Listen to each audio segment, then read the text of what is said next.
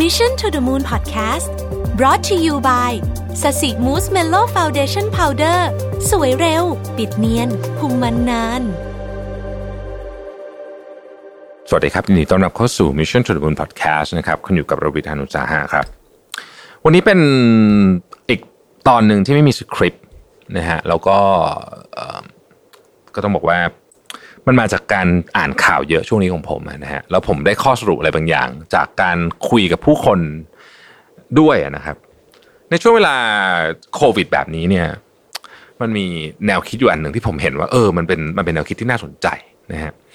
คือถ้าหากว่าเราไปดูบริษัทจำนวนมากที่ยื่นขอล้มละลาย หรือที่เราคุ้นเคยกันในนามว่า chapter 11 ทั่วโลกในตอนนี้ ซึ่งต้องบอกว่ามีเกือบทุกวัน จริงๆแล้วคงมีทุกวันเพียงแต่ว่าไม่ได้เป็นข่าวเพราะฉะนั้นเองทุกครั้งที่เป็นข่าวมาก็จะเป็นเจ้าใหญ่เลยนะฮะนีแมนมาคัสเจซีเพนนีจีเอ็นซีโอเยอะมากนะฮะอันนี้ไม่นับรวมถึงธุรกิจที่ทำเกี่ยวข้องกับสายการบิน ซึ่งอันนั้นต้องบอกว่ามันเป็นโชคไม่ดีจริงๆแต่ธุรกิจที่ยื่นขอล้มละลายอื่น ที่ไม่ได้เกี่ยวข้องกับธุรกิจท่องเที่ยวหรือสายการบินหรืออะไรที่โดนกระทบตรงๆจากโควิดเนี่ยมันมีข้อสังเกตอยู่อันหนึ่งที่ผมสังเกตนะครับ คือธุรกิจเหล่านี้เนี่ยเป็นธุรกิจที่มีทรัพย์สินเยอะครับมีแอสเซทจำนวนมาก จะเรียกว่าตัวหนักก็ได้ในอดีตเนี่ยนะฮะการ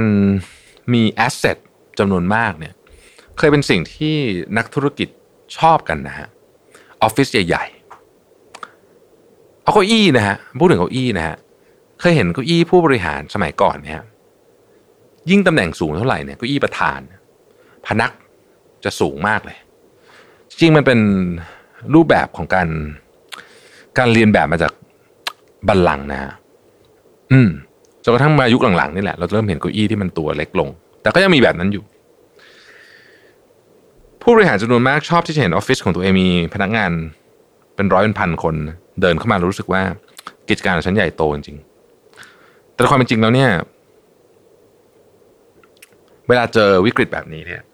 เราค้นพบว่าคนที่โชคดีที่สุดคือคนที่ตัวเบาธุรกิจที่ตัวเบาเนี่ย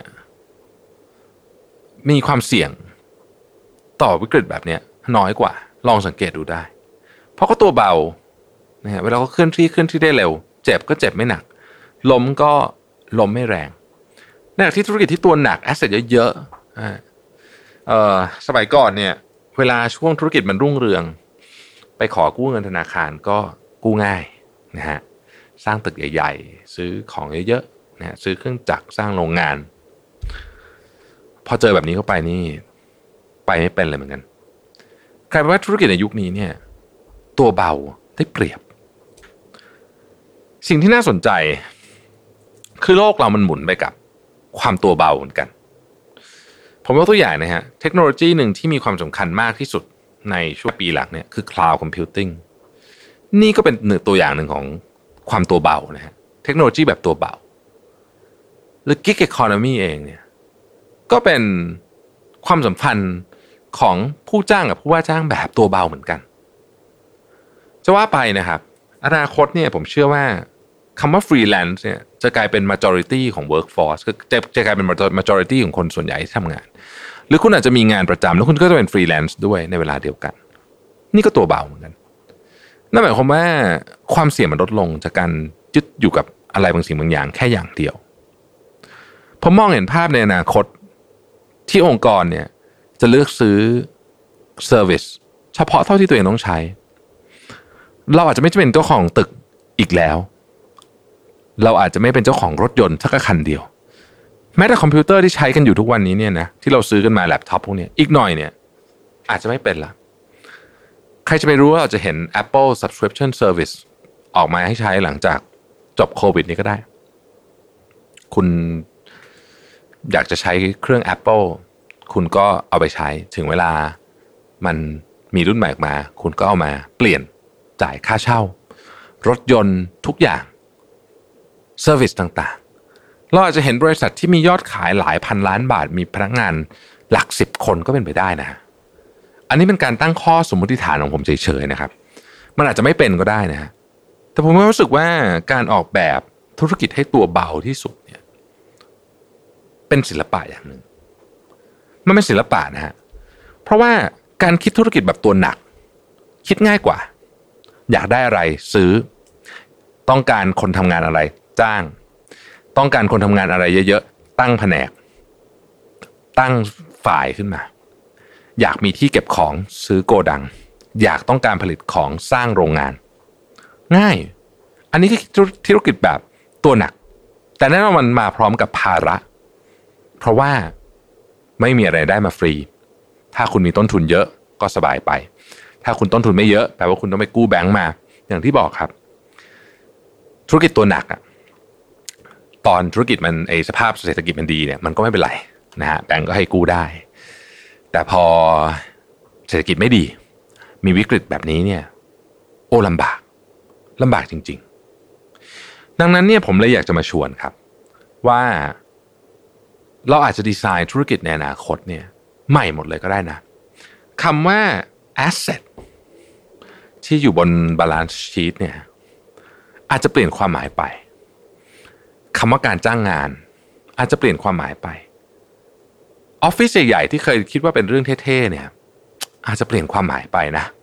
ถ้าทุกคนสามารถทำงานได้อย่างดีจากที่บ้าน อาจจะมีจำเป็นต้องมีออฟฟิศหรือเปล่าต้องคิดเลยนะ เออสมมติว่าในอนาคตเนี่ย เราตั้งบริษัทขึ้นมาบริษัทหนึ่งโดยที่ไม่มีออฟฟิศเลย ถ้าเป็นสมัยก่อนเนี่ยคนอาจจะคิดว่าโอ้ยนี่มันต้องทำกันเล่นๆแน่เลยอะ่ะแต่ในอนาคตไม่แน่นะครับเราอาจจะไม่จำเป็นต้องมีออฟฟิศเลย เพราทำตัวให้เบาที่สุด ใครจะไปรู้ว่าเหตุการณ์แบบโควิด -19 มันจะไม่เกิดขึ้นอีก จริง ๆ เนี่ย เหตุการณ์โควิด -19 เนี่ย ก็มีคนเตือนมาก่อนหน้านี้อยู่แล้วนะฮะว่ามันจะเกิดขึ้น มีคนพูดถึงเรื่องนี้อยู่แล้ว คนเตือนที่ดังที่สุดคือบิลเกตแต่จริงมีคนเตือนคนอื่นอีกนะฮะแต่ก็ไม่มีใครสนใจสักเท่าไหร่